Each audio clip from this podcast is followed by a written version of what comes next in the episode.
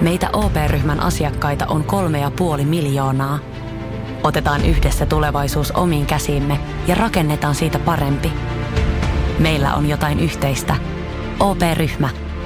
Osuuspankit, OP-yrityspankki, OP-koti ja Pohjola Vakuutus ovat osa OP-ryhmää.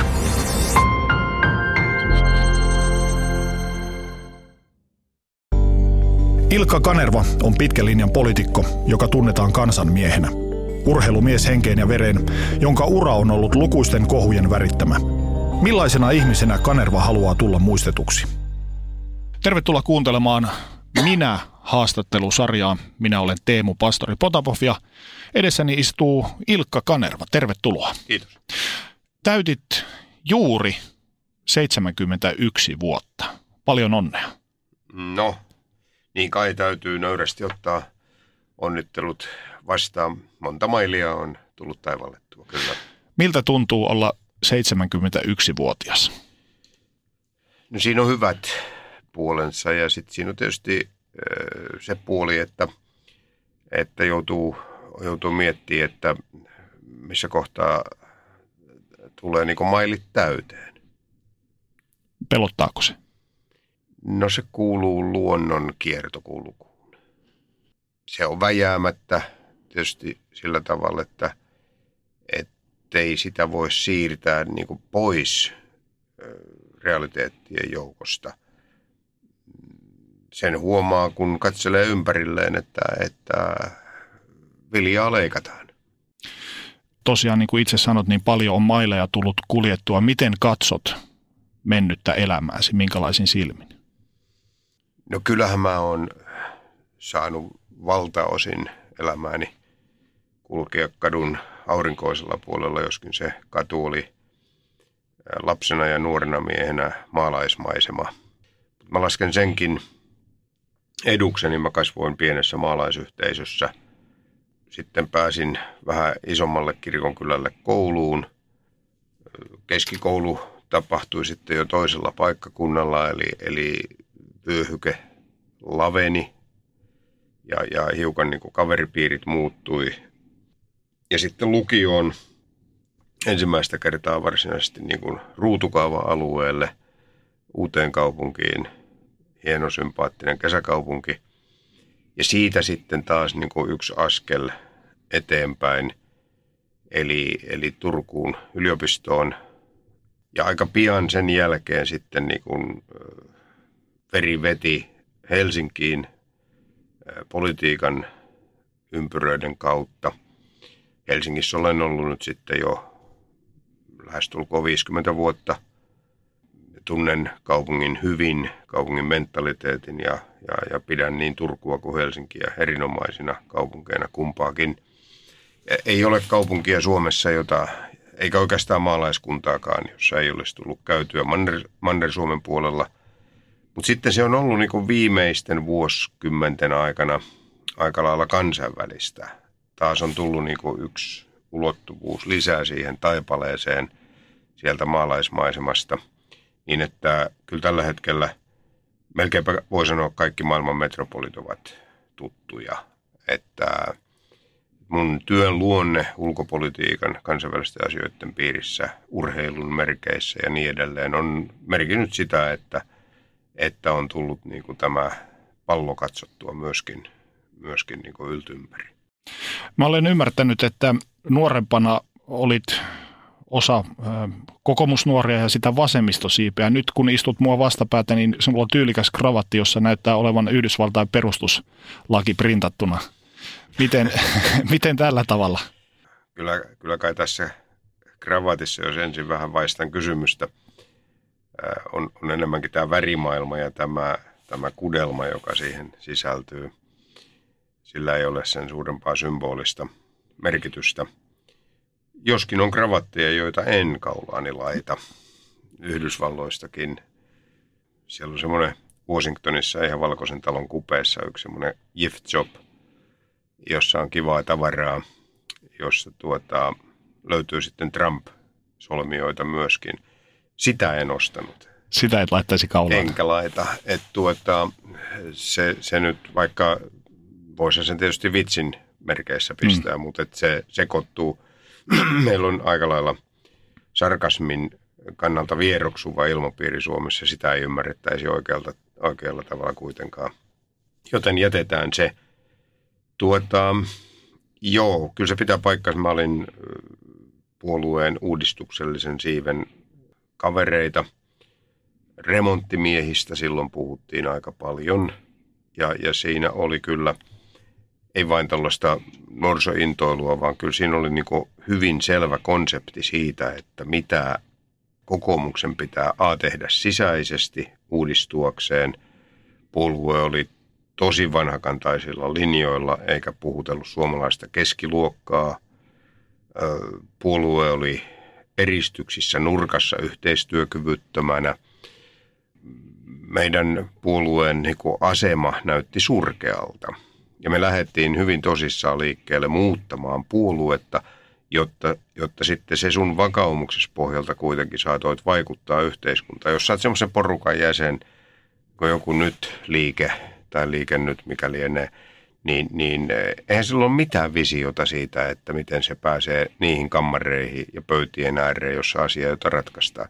Ei silloin sillä tavalla, niin kuin musta se, se, se on, se mielekkyys asettuu kyseenalaiseksi. Mm.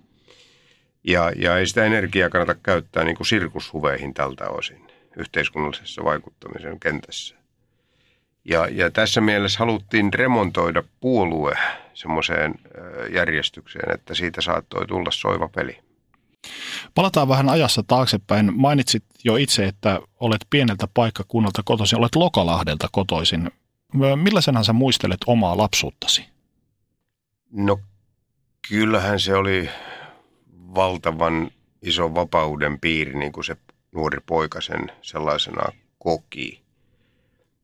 Se oli turvallinen ja se antoi mahdollisuuksia toteuttaa itseään luonnossa ja kun meillä oli vielä maatila, missä vartuin, niin, niin siinä oli sitten niin ohessa semmoisia niin sen ikäiselle pojalle kelvollisia töitä – myöskin tehtäväksi sen mukaan, mihin niin sen aikainen ikäkerroin sitten antoi mahdollisuuksia. Kyllä mä jouduin tekemään myöskin ihan tosissaan töitä kotona. ikävin muisto on varmaan jäänyt jostakin hemmetin pitkästä ja hankalasta sokerijuurikkaan perkaamisesta kontaten siellä, kun kaverit meni fillareilla, fillareilla uimarantaan ja huusivat, että tuike mukaan. Kyllä se, mutta, mutta ei, ei jäänyt traumoja. Mutta oppi työn tekemisen. Ehdottomasti ja, ja, ja tuota, eri muodoissaan ja oppi, oppi myöskin luonnon arvostuksen ihan toisella tapaa.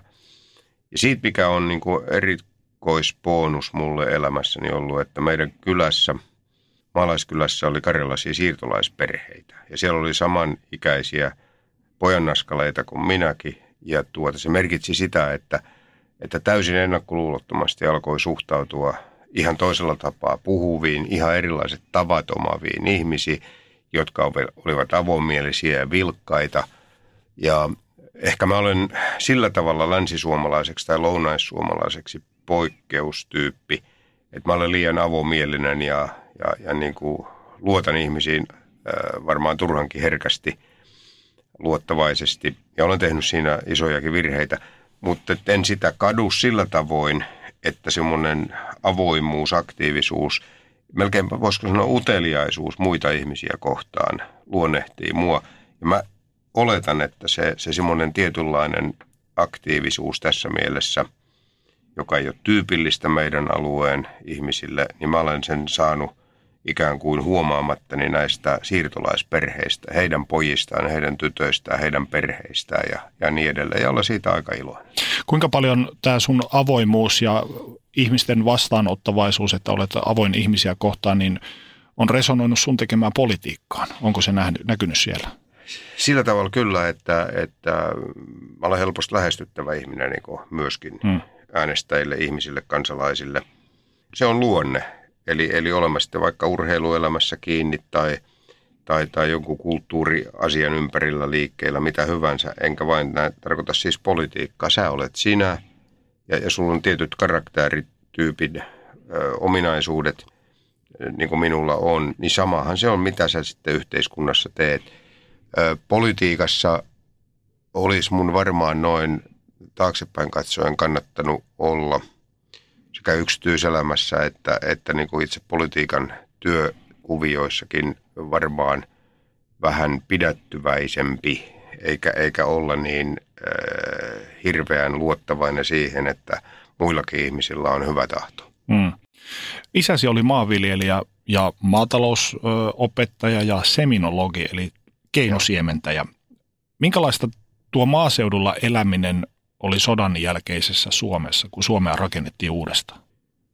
No, isän kanssa tuli tosi paljon kierreltyä. Hänellä oli aina kuplafolkkari mukana ja, ja minä olin uteliaana aktiivisena poikana hänen kanssa siinä työssäkäyntialueella, siis 50 kilometrin säteellä.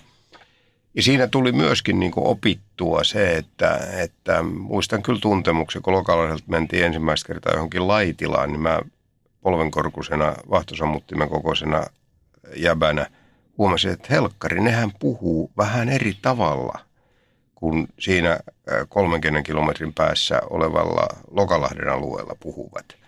Että se painottui hiukan toisin tavoin ja, ja, ja ne ovat olleet kyllä aika rikastuttavia huomioita, että sä et ollut vain siinä kotipiirissä, siinä omassa turvasatamassasi, vaan että siitä niin kuin päivittäin, likipitään päivittäin niin kuin pääs kulkemaan vähän isommalla ympyrällä näkemään, kokemaan, havainnoimaan asioita. Ja, ja se oli mulla etu, jota mun kaikilla kavereilla ei lähestulkoonkaan ollut. Se antoi lisää sisältöä elämään ja tavallaan valmisti myös Joo, tulevaan. näin mä sen sanoisin, että, että tuota, siinäkin satuin olemaan niin kuin onnenpekka. Miten kuvailisit vanhempiasi? Äiti oli äh, hyvin konservatiivi ja, ja arvomaailma oli hyvin, hyvin uskonnollinen. Ja, ja tuota, mä aika pikkupoikana jo ikään kuin oivalsin sen, että hän on eri sukupolven ihminen. Hän oli erittäin, erittäin lämmin sydäminen ja huolehtivainen ja, ja tarjosi niin kuin kaikin tavoin selityksiä sille, miksi jotkut asiat ovat niin kuin ne ovat. Ja kysyi multa, kun olin jo nuorena sällynä myöskin innokas radion kuuntelija. Sekin oli semmoinen niin ute, uteliaan pojan tarve saada ulkomaailmasta impulseja, kuunnella radiota sen aikaisessa maailmassa. Mä muistan siis tämmöisiä juttuja, että, että kun mä kuuntelin esimerkiksi musiikkia, niin, niin äiti niin kysyi tietäen hyvin kysy, kysyäkseen tai huomatakseen, että hahmottaako poika. No kuinka kauan semmoinen yksi levy kestää, kun sitä soitetaan radiossa. Hmm niin hän vähän niin kuin pisti aina pojan vastaamaan tämmöisiä kysymyksiä, että, että myöskin se hahmottaa, että mistä on kysymys sillä lailla. Kyllä mä, mä olen, olen niin kuin äidin kuolemaan saakka ollut hänen, hänen niin kuin läheinen suosikkinsa. Isä oli ää, astetta liberaalimpi puolestaan, että sanotaan, että kun piti sitten tuolla 13 15 haarukassa urheilun lisäksi harrastaa politiikkaa silloin. Muistan vain yhdenkin kerran, kun piti lähteä, lähteä tuota noin Lokalahdelta yhdelle viikonvaihde seminaarille Pälkäneelle, josta niin kuin sen aikaisilla välineillä, joilla mentiin busseilla, junalla, millä mentiin näitä reissuja. Yksikseen lähdin kulkemaan, niin äiti oli sitä mieltä, että onko sinne nyt välttämätöntä mennä, että pitäisi niin koululäksyistä pitää vähän huolta. Isä oli taas sitä mieltä, että mene nyt sinne vaan, että siellä sä kuitenkin opit enemmän mm. kuin kirjoista. Kyllä, käytäntö opettaa. Niin, että, että tuota, hän taas kannusti, että kyllä sä sinne voit mennä. Mä oon ymmärtänyt, että lapsena, voisiko sanoa, olit vähän tämmöinen pojan viikari, menevä ja tekevä tyyppi koko ajan menossa. Miten itse kuvailisit itseäsi? Joo, siis Kyllä tämä kaikki siis metsät ja merenrannat ja tämän tyyppiset niin asiat piti itse kokea kavereiden kanssa ja, ja ottaa riskejä. Ja kyllähän siihen sisältyy myös sit se, että kun urheilu on ollut mulle naskallista saakka niin kuin elämäntapa, elämänarvo, niin, niin kyllähän mä tahdoin olla se, joka sitten järjesti meidän kylässä kaikki hiihtokilpailut ja, ja, ja yleisurheilukilpailut kesällä. Eihän tietysti me kyetty mitään joukkueita tekemään, kun oli sen verran vähän kavereita, mutta yksilöurheilu. Kesällä yleisurheiltiin, talvella hiihdettiin. Jonkunhan piti ne tehdä, ne, ne puitteet kuntoon ladusta lähtien, ajanotosta lähtien, kun kilpailtiin. Ja, ja mä, minä olin se, joka hankki palkinnotkin. Meille tuli pari lehteä kotiin, naapuriin tuli Helsinki Sanomat, johonkin tuli maakansa ja, ja kolmanteen paikkaan sosiaalidemokraatti ja niin edelleen. Mulla oli niiden tätien kanssa, jotka näissä eri paikoissa olivat siinä meidän kylällä, sellainen sopimus, että mä saan käydä heillä, katsoa ne lehdet läpi ja leikata niistä vanhoista lehdistä urheilijan kuvat. Joo. Ja sitten kun mulla oli aika hyvä nippua näitä urheilijan kuvia, niin, niin se, joka voitti sen hiihtokilpailun vaikkapa tai yleisurheilussa jonkun lajin aina, niin mä olin pistänyt pöydälle nämä urheilijan kuvat. Ja, ja se, joka voitti, sai tietysti tulla ensimmäisenä valikoimaan sen sanomalehdessä olevan Hakulisen tai Helsteenin kuvan, mikä sen sitten kulloinkin sattui olemaan. Ja mä olin kohtuullisen hyvä urheilija itse ja, ja tota, mä tein sen sillä tavalla sitten, että mulla oli tällainen puoli metriä korkea iso kirjanen, joka oli jostain karjan tarkkailusta jäänyt niin kuin käyttämättömäksi tai se oli tullut täyteen ja, ja lehmät, vasikat oli kuolleet sitten jo. Mä sain niitä.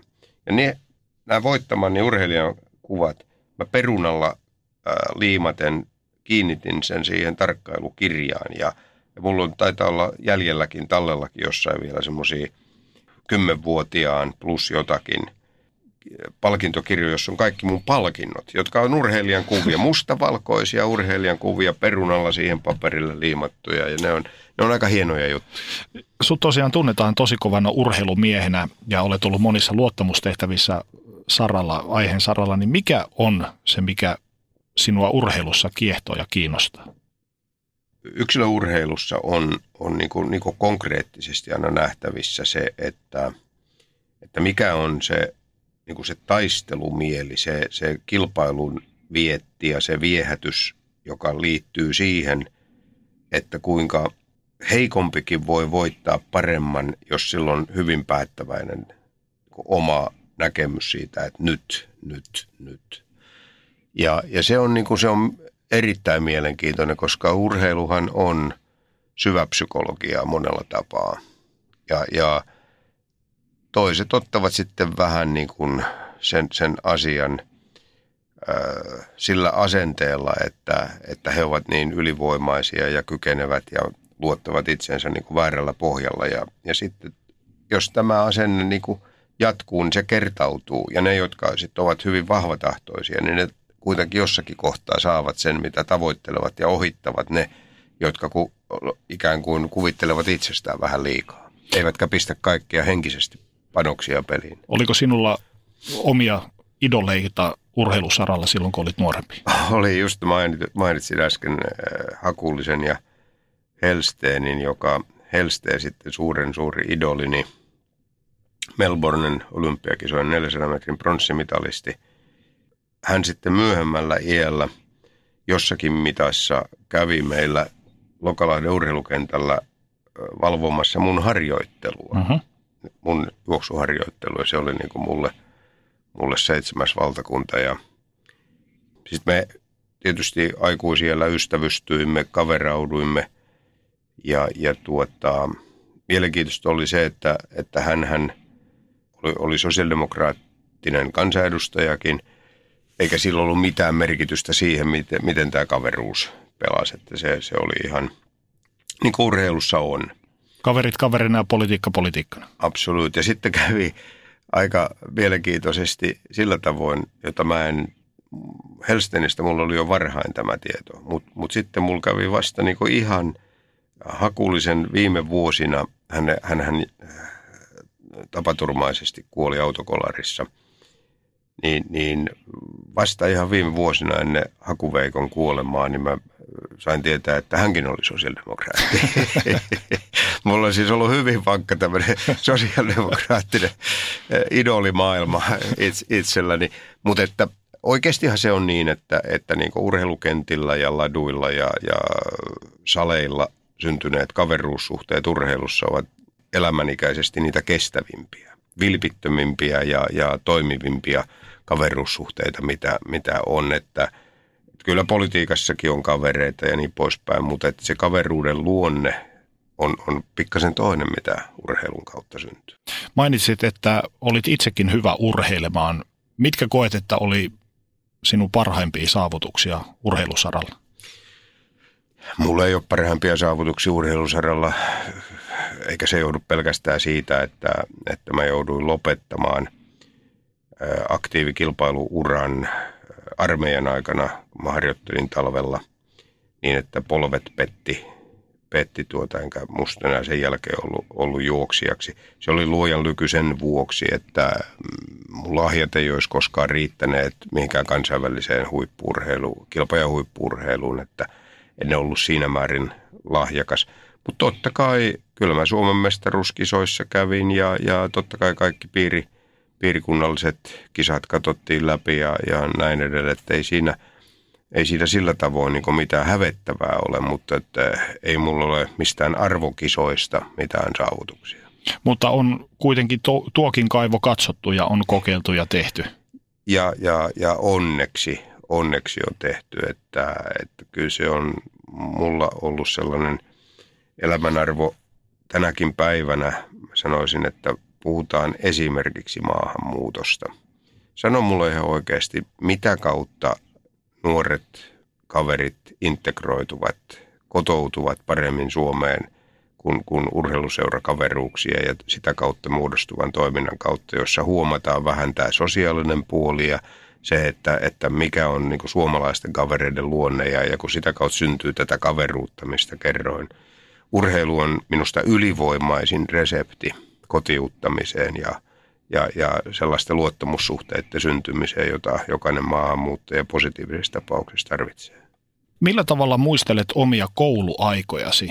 Olit vilkas kaveri, olitko koulussakin samanlainen? Olin, olin. Mutta kyllä mä olin – kyllä mä olin niin opettajien, en nyt voi sanoa tietysti lellikki, mutta että mä tulin opettajien kanssa tosi hyvin toimeen ja, ja, ja mä viihdyin koulussa erittäin hyvin. Jos nyt ei ota huomioon semmoisia tosiseikkoja, että mä kävin lukionkin kielilinjalla, eli jos opetettiin ruotsi, englanti, saksa, ranska ja, ja kuinka typerä olin, että niistähän mentiin niin kuin laivaupotuspeleillä läpi niistä tunne, tunneista, kun sulle ikään kuin kultalautasella helkkarisoikoon tarjotaan, että sä oppisit sitä kieltä. Okei, opetusmetodeista voidaan olla montaa mieltä, kyllä, mutta että, että joka tapauksessa sulla oli niin kuin loistava mahdollisuus saada oppia, vaikkapa nyt, että, että osaisi hyvin kommunikoida ranskan kielellä ja saksan kielellä tänä päivänä. Niin olisinhan mä paljon niin kuin vahvemmilla monella tapaa. Englanninkin on oppinut kantapään kautta. Ei niinkään koulussa, täytyy sanoa. Mutta mut mä pärjäsin koulussa aika helpolla. Käytän monta kertaa puolileikillä niin lausetta, että korvakuulolla ylioppilaan. että, että tuota, mä en ollut mikään lukutoukka silloin. Nyt kirjat on muodostunut elämässä poikkeuksellisen tärkeiksi ja ehkä yksi stressaavista asioista omassa elämässäni on se, että ei ehdi lukea riittävästi. Tunnistan saman ilmiön mm. kyllä ihan itsekin. Oliko sulla noihin kouluaikoihin vielä mitään urahaaveita vai oliko esimerkiksi puhetta siitä, että jatkaisit tilaa isäsi jälkeen? Ei, sitä ei todellakaan ollut. En, en kuvitellut, että, että se niin kuin tarjoaisi mulle elämän puitteita sitä en, vaikka isä opetti maataloutta, niin, niin ei, se, ei se ollut mun juttu kuitenkaan. Tiesit sen jo silloin? Silloin jo tiesin, että ei, ei, se, ei se näin toimi. Se oli lukion aikana vissi, oli sellainen vähän lapsellinen ammatinvalinnan ohjaaja, ohjaaja, joka piti yhden tunnin, jossa piti täyttää joku testi ja sitten tavata tämä ammatinvalinnan ohjaaja – lukion kutosella, seitsemännellä tai lukion ensimmäisellä toisen luokalla, mitä se sitten oli. hän sanoi, että joo, että sinusta Ilkka tulisi hyvä opettaja tai upseeri. Mutta siis yliopistoon kun siirryin, niin, niin valtiooppi oli mulle semmoinen niin itsestäänselvyys, että sinne mä haluan ja, ja sinne mä halusin ja sinne mä pääsin ää, tosi vakavalla yrittämisellä.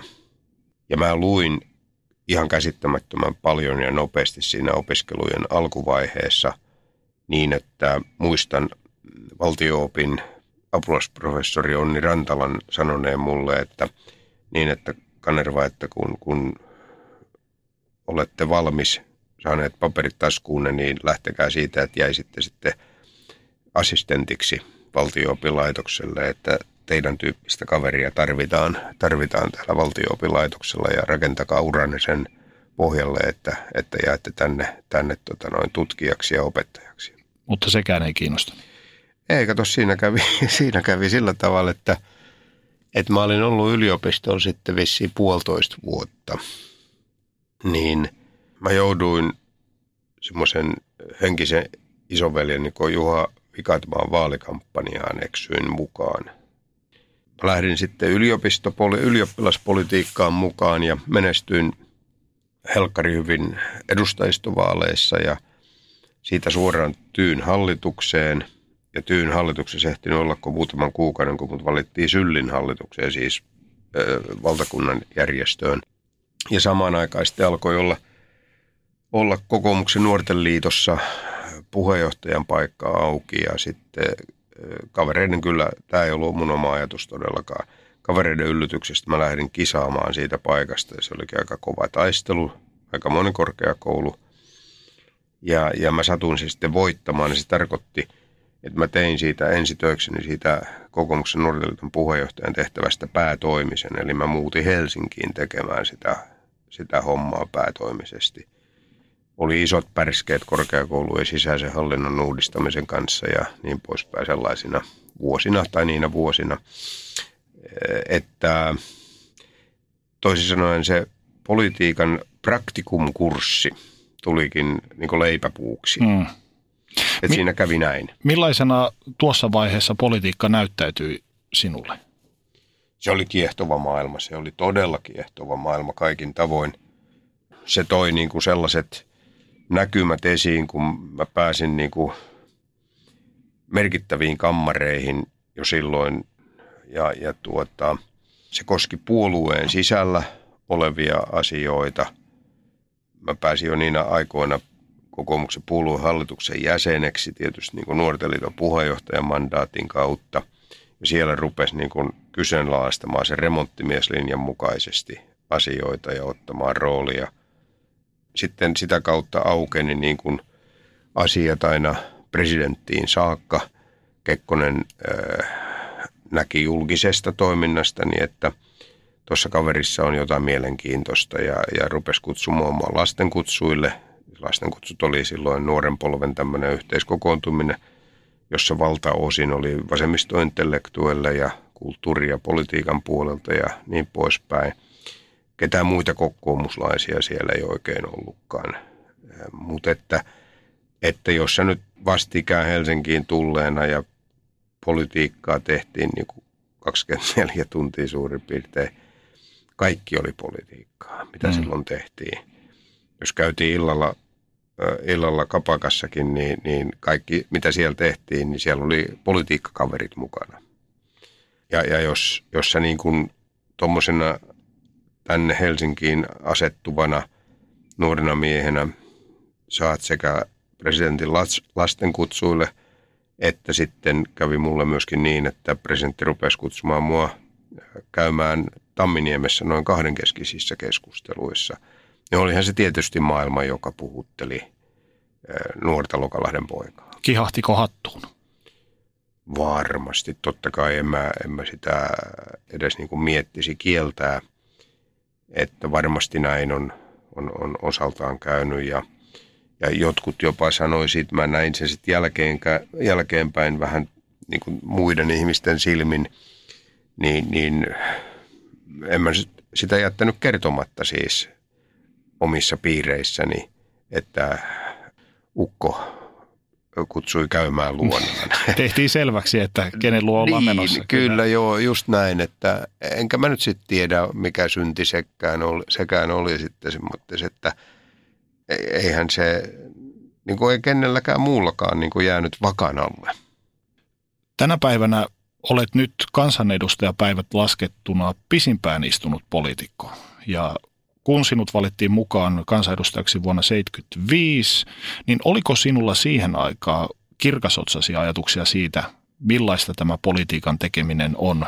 Vai oliko se jo siinä nuorisopolitiikkavaiheessa karsiutunut ikään kuin pois? No ei, kyllä se, kyllähän se ikä ennen muuta sen määrittelee, että mitä sä, niin kuin, miten sä hahmotat tätä maailmaa ympärilläsi ja sitä, missä sun pitäisi vaikuttaa. Politiikassa on aika tärkeää se, että sä et jää kansanedustajaksi, vaan sun pitää kehittää, piiskata itseäsi poliitikoksi. Eteenpäin, eteenpäin, eteenpäin. Niin siis mä tarkoitan sitä, että toisista tulee niin kuin ammattireiskoja. Hmm. Ja, ja toisille se on tämmöinen edustustehtävä, toisille se on työmaa. Ja, ja tota, kyllähän nykyisestä eduskunnasta niin kuin kautta aikojen on ollut nähtävissä, niin osa porukasta jättäytyy, eikä ole ehkä motivaatiota eikä edellytyksiäkään olla varsinaisesti poliitikko, vaan jäädään, jäädään niin edustamaan joko sitä ammattia tai sitä aluetta tai jotain tämän tyyppistä sidonnaisuutta siinä, siinä sen kansanedustajan takana. Mutta sitten kun ollaan poliitikko, niin se, se kokonaishahmotus on, on, on huomattavasti, se ikkuna on isompi. Sä, sä niin tajuat miksi nuo tekevät noin, miten sä voit niin kuin löytää muista toimijoista yhteistyökumppaneita, voidaksesi viedä eteenpäin myöskin jotakin sellaista, mikä on sinulle tärkeää. Mutta sun pitää osata, osata niin kuin rakentaa tämä strategia. Sun pitää olla analyysikykyä, ikuista intoa olla utelias, uudistaa itseäsi, kuunnella toisia – kuunnellaan vastakkaista mielipidettä olevia tahoja. Olen yrittänyt joskus aika epätoivoisesti esimerkiksi selittää, kun, kun, kun puhutaan Venäjästä tänä päivänä. Niin, niin miksi Venäjä toimii niin kuin se toimii? Ja mä, mulla on siihen oma näkemys olemassa, miksi Venäjä toimii sillä tavalla, kun se tänä päivänä valitettavasti tekee. Ja on sanonut, että, että aina eri asioissa – jos sä osaat nähdä vastapuolen näkökannan, että miksi se toimii sillä tavalla, kun se toimii, niin, niin saat huomattavasti vahvemmilla löytämään ulospääsyteitä siitä umpikujasta. Et, että politiikassakin kuitenkin pätee se perusolettamus, ettei kukaan tietoisesti, tarkoituksellisesti toimi tyhmästi omalta kannaltaan. Sulla on joku ratio, joku järkevä syy sille, miksi sä toimit niin kuin toimit. Niinhän se on Venäjälläkin valtapoliittinen ö, syy toimia niin kuin toimivat tänä päivänä. Mutta sitten kun mä sanon, että pitää ymmärtää Venäjää, miksi se toimii niin kuin toimii, niin sitten ihmiset niin kuin ajattelee, että joo, nyt se Ike on ihan hassahtanut, että se, se vaatii niin kuin meitä ymmärtämään Venäjää. No eihän mä tarkoita, että hyväksymään, vaan ymmärtämään sen, koska sitä kautta – sä pystyt niin kuin lähestymään Venäjää niin, että Venäjäkin joutuu ottamaan sinun näkökantasi huomioon. Siis tässä tapauksessa läntisen Euroopan tai itsenäisten valtioiden kansainvälisen järjestelmän keskinäisriippuvuuden ja niin poispäin. Nämä meidän kannalta elintärkeät asiat, jottei käy niin, että vain voimapolitiikka ratkaisee kansainvälisissä asioissa, ulkopolitiikassa, vaan että pidettäisiin kiinni kansainvälisestä oikeudesta, tehdyistä sopimuksista – ja niin edelleen. Tänä päivänä se on aika surkean näköinen tilanne. Kato länteen, mitä Trump toimii, revitään kaikki sopimukset. Katso itään, sama tilanne, on siirrytty voimapolitiikan kauteen, eikä kansainvälistä toisistamme riippuvaa, kansainvälistä, riippuvaista kansainvälistä järjestelmää haluta tukea, vaan, vaan omat edut määrittelevät sen toiminnan linjan. Ja tämä on hankala juttu. Toistaako kohta historia itseensä? Ollaanko kohta kylmän sodan tilanteessa? Mä olin nuori kaveri vuonna 1975, kun Etykin huippukokous järjestettiin Finlandia-talolla. Voin sulle kertoa, että käppäilin Mannerheimin tiellä Finlandia-talon kohdalla edestakas kuule siinä monen monituista kertaa ja, ja niin kuin olin kyllä ihmeissäni, että Suomi voi hoitaa tämmöistä hommaa. Tullakseni sitten, niin kuin myöhemmin tiedämme tässä hetki takaperin Etyin parlamentaarisen yleiskokouksen presidentiksi, joka oli mulle iso asia. No, silloin vallitsi melkoinen optimismi ja erityisesti tietysti vielä kun, kun kommunismi teki totaalisen pankrotin ja Neuvostoliitto ajoi päin kallion seinää, että nyt niin kuin vapauden tuulet vallitsevat Euroopassa ja maailman eturivin filosofit tekivät kirjoja historian loppu ja niin edelleen. Ruotsi lopetti käytännössä asevelvollisuusarmeijansa ja niin edelleen ja niin edelleen. Havaitaksemme, että, että se optimismi, joka, joka oli 70-, 80-, 90-luvuilla, on tänä päivänä muuttunut hyvin dramaattiseksi epävarmuudeksi siitä, että, että kuinka mennään. Että pitää lukea tai muistaa ainakin Tuve Janssonin kirjan ydinsisältö, kuinka sitten kävikään. Mm. Siis ihminen – on syvimmiltään se, joka tässä toimii. Ja se ihmisen ymmärtäminen, että sä ymmärrä valtioita, jolle sä ymmärrä ihmisiäkään. Ja, ja niin kuin tämän hahmottaminen, tämä kokonaisuuden hahmottaminen on vähän toinen juttu kuin, että, että sä, sä edustat valtiopäivillä Lokalahtea ja Turkua ja niin poispäin. Poliitikon tehtävä on, on, on osata, osata piirtää tätä kokonaisuutta. Kuinka paljon politiikan tekeminen on psykologiaa? Paljon. Se on, on ilman muuta – ilman muuta hyvin merkittävässä mitassa sitä, että e, mutta ei ole vain yhtä oikeaa psykologiaa. Kato nyt vaikka Mauno Koivistoa. Hänen tietysti luonteensa oli merkittävästi sitä, sitä käyttäytymistä muovaamassa, mutta kyllä hänellä oli pettämätön psykologinen silmä myöskin, vaikka häntä pidettiin etäisenä ja jurona – mutta kyllä hän osasi laskelmoida ja, ja, ja ymmärtää. Mutta hän teki myöskin tosi paljon kotiläksyjä, siis pyrki ymmärtämään vaikkapa äsken puhuttua Venäjää, että miksi se Venäjän dilemma on tällainen kuin se on, joka on meille suomalaisille iso kohtalon kysymys. Kun pääsit ikään kuin voisiko sanoa kotimaisen politiikan terävimpään kärkeen, olit vasta 27-vuotias samallahan olit osa tämmöistä nuoremman polven aaltoa, ehkä voisiko sanoa jopa anarkisti omissa väreissäsi.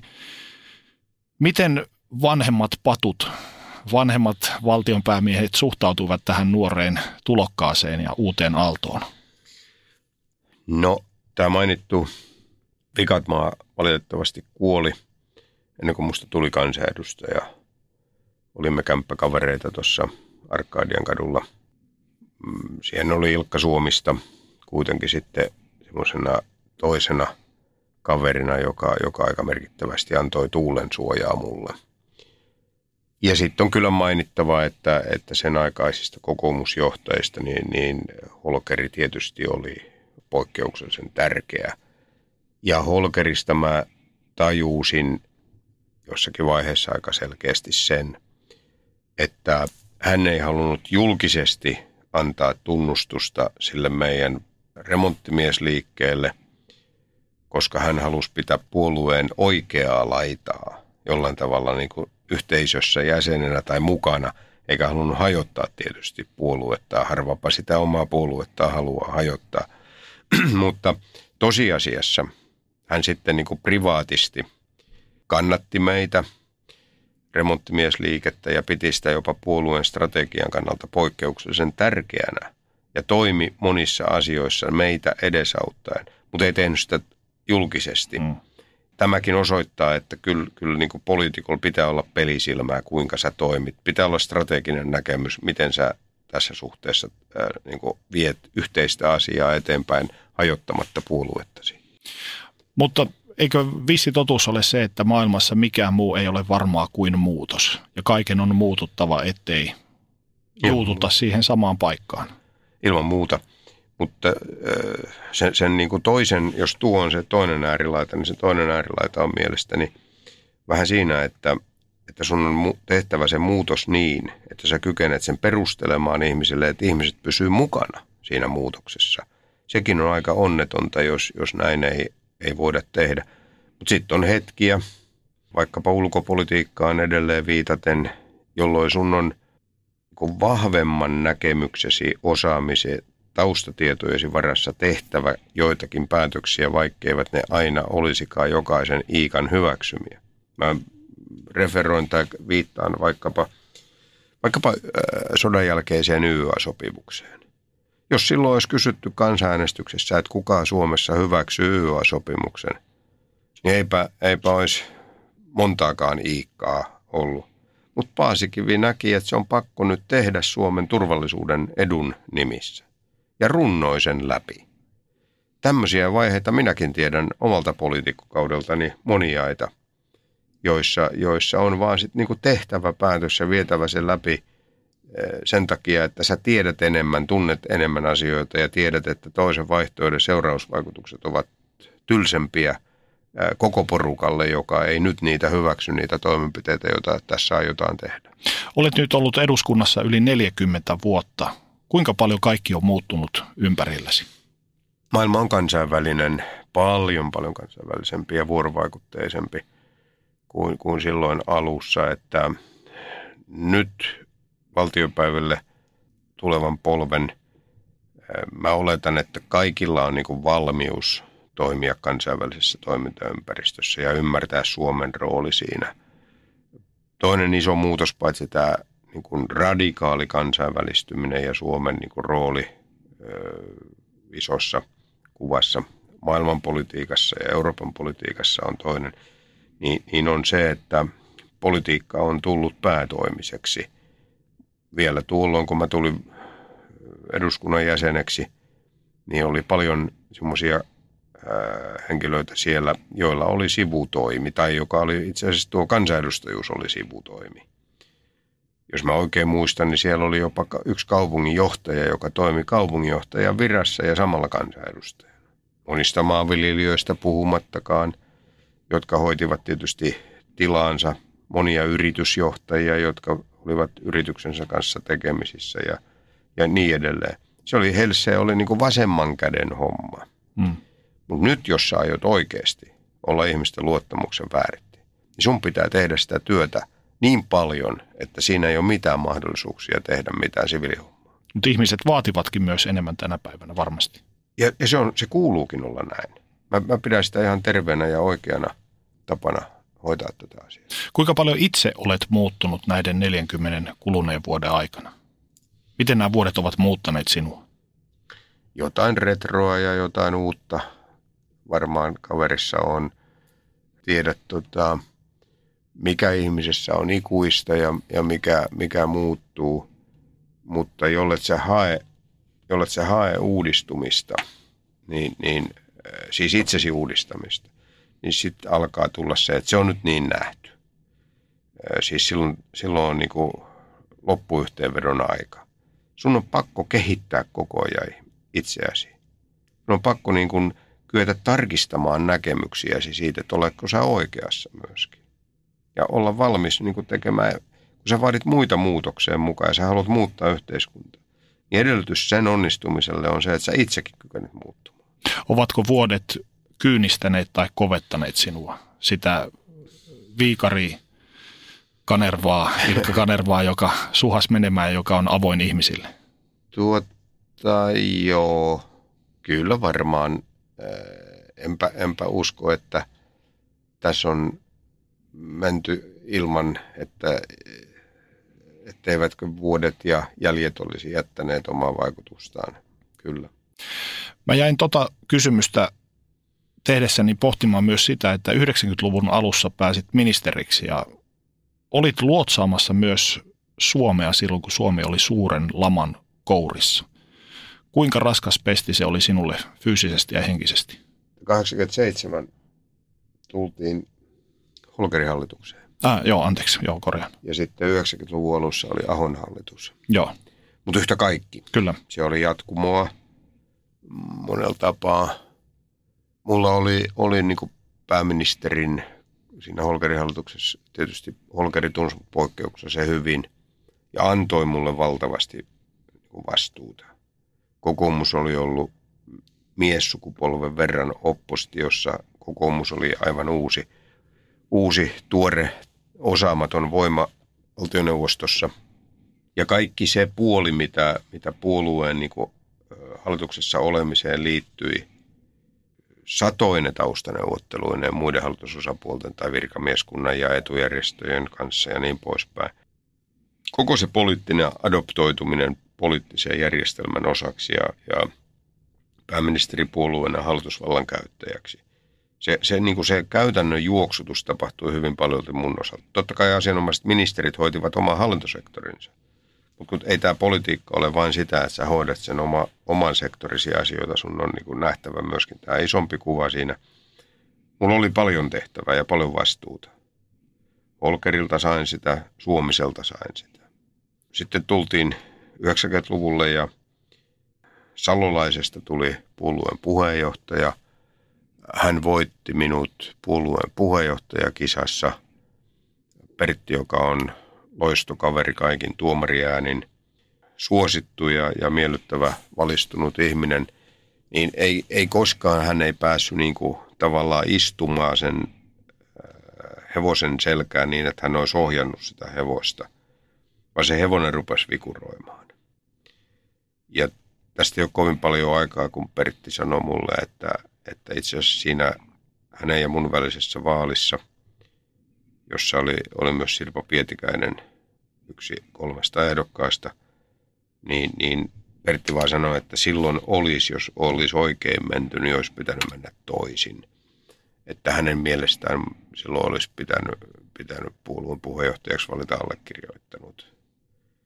No, se nyt saattoi olla tunnelmointia, mutta ehkä siinä oli hänen osaltaan sen verran perää, että Pertti taas oli luonteeltaan sen tyyppinen ja, ja otteeltaan, että se, se hevonen ei suostunut, siis se puolue ei suostunut niin kuin toimimaan hänen ohjeittensa mukaan.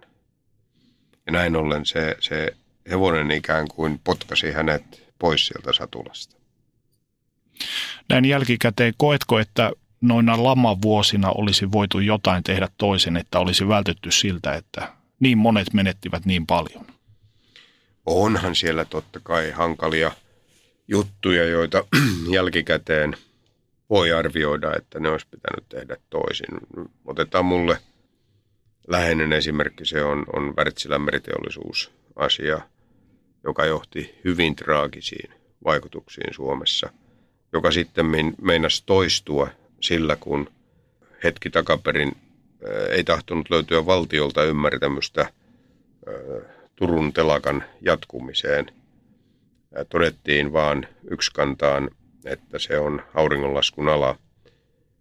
Yksi hyvä kaverini Anders Blum on tehnyt siitä loistavan väitöskirjan vastikään ja, ja, ja todentaa sen, että kuinka historiallinen virhe se olisi ollut, jos telakkateollisuus olisi päästetty silloin pois Suomen käsistä.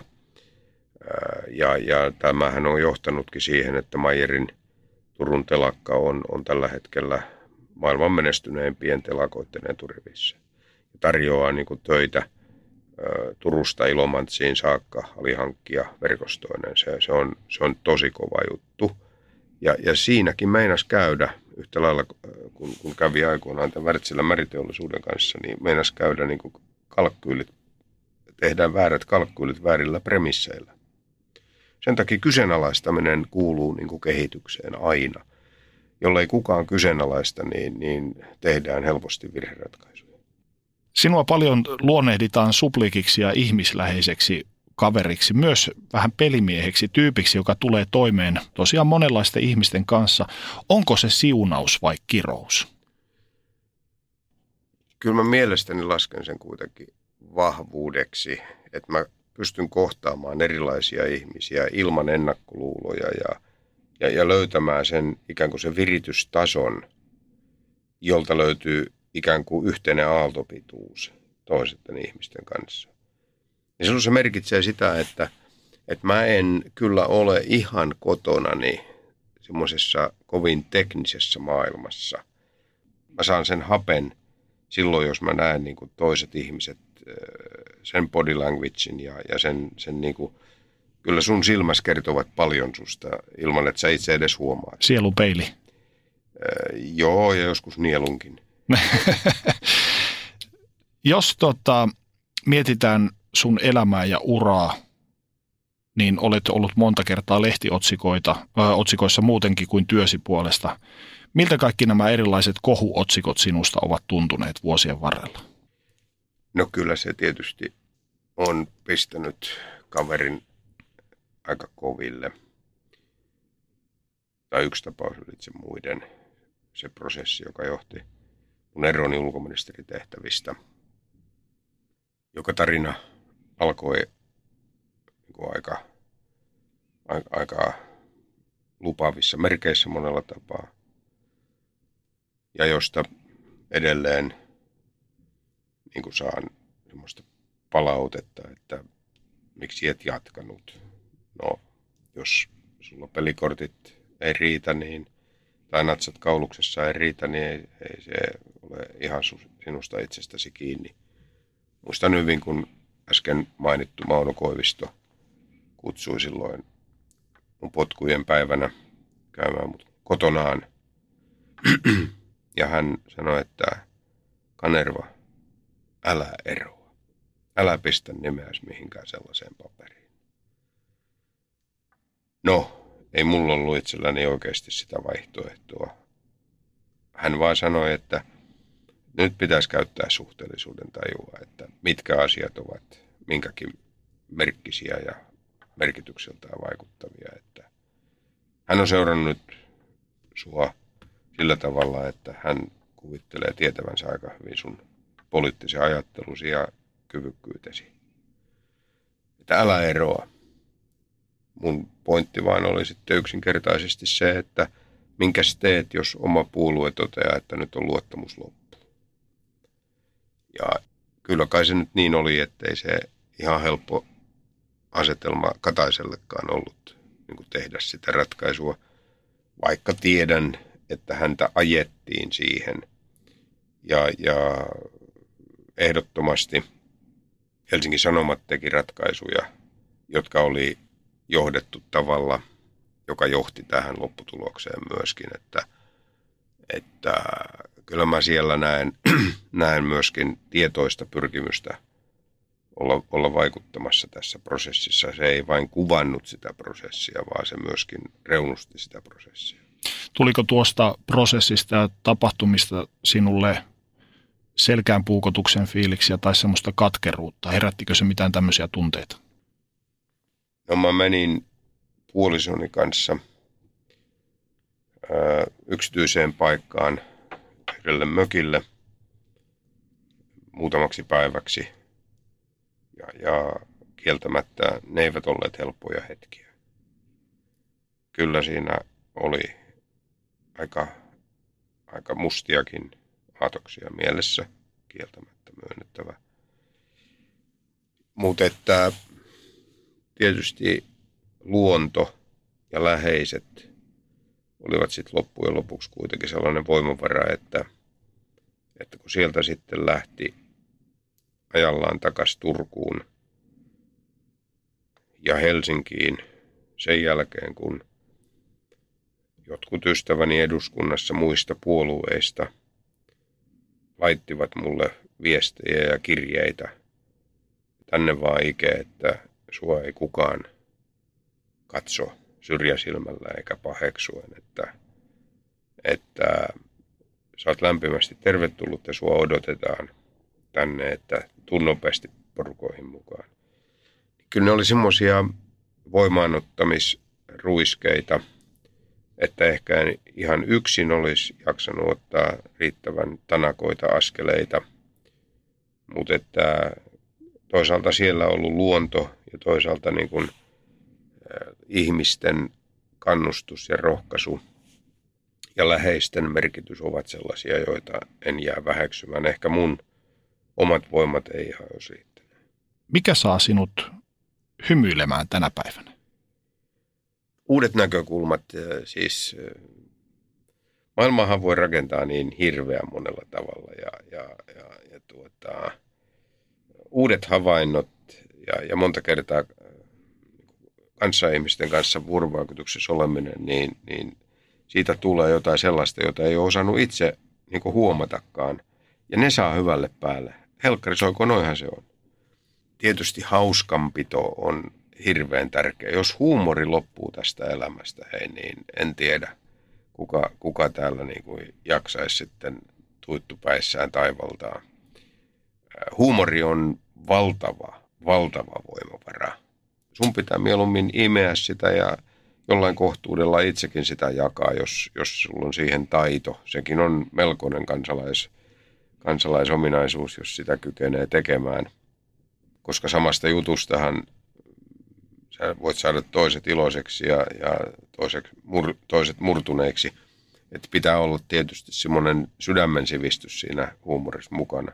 Mutta onhan huumori ja, ja, ja elämänilo, niin onhan ne sellaisia asioita niin kuin kevät ihmisen elämässä. Entä mikä saa sinut suuttumaan? Kyllä se niin kuin tulee, tulee aika paljon siitä, että, että joku näyttelee toimivansa ihan toisin kuin, kuin mi, mitä, mistä oikeasti on kysymys. Politiikassa on aika hyvä olla semmoinen jonkunlainen vahva intuitio. Siihen voi luottaa, mutta, mutta jos sen intuitionkin – toinen osapuoli pettää ja, ja, ja niin kuin vaikka sä näyttelet kuinka rehtiä kaveria siinä, niin, niin jos, jos, jos sä sitten kuitenkin tästä huoneesta ulos mentäessä toimit ihan toisella tapaa ja käytät sitä luottamusta väärin, joka meidän välille on syntynyt, niin, niin no, sen luottamuksen voi menettää kerran. Milloin ikiliikkuja Ilkka Kanerva siirtyy nauttimaan ansaituista eläkepäivistä? No mä olen ilmoittautunut mukaan näihin kansallisiin karkeloihin, eli eduskuntavaaleihin huhtikuussa. Ja, ja tuota, kaverit tietävät sen, että, että mä en aio hiljetä rivissä.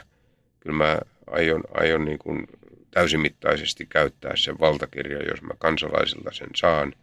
Ja aion täysimittaisesti käyttää sen niin kuin politiikan tekemiseen niiden näkemysten mukaan, jotka minusta tuntuvat oikeilta ja, ja joihin minä uskon. Loppuun vielä viimeinen kysymys. Minkälaisena ihmisenä toivoisit tulevan muistetuksi, jos pistetään politiikka kokonaan syrjään ja ajatellaan sinua ihmisenä läheisten ja perheenjäsenten keskuudessa? Mä oon sitä miettinyt kyllä ja, ja äh, lähinnä siitä vinkkelistä, että miten sun omat lapsesi niin miettivät, miten niin läheiset ajattelevat siitä – en tiedä, miten ajattelevat, mutta oletan, että sittenkin näitä aurinkoisia päiviä on paljon enemmän. Kiitos. Kiitos. Tiesitkö, että Viaplay näyttää MM-kisojen ihan kaikki ottelut? Ihan kaikki. Kaikki 64 ottelua, 23 studiota, parhaat asiantuntijat ja paljon muuta. Ihan kaikki. MM-kisoista vain Viaplaylta.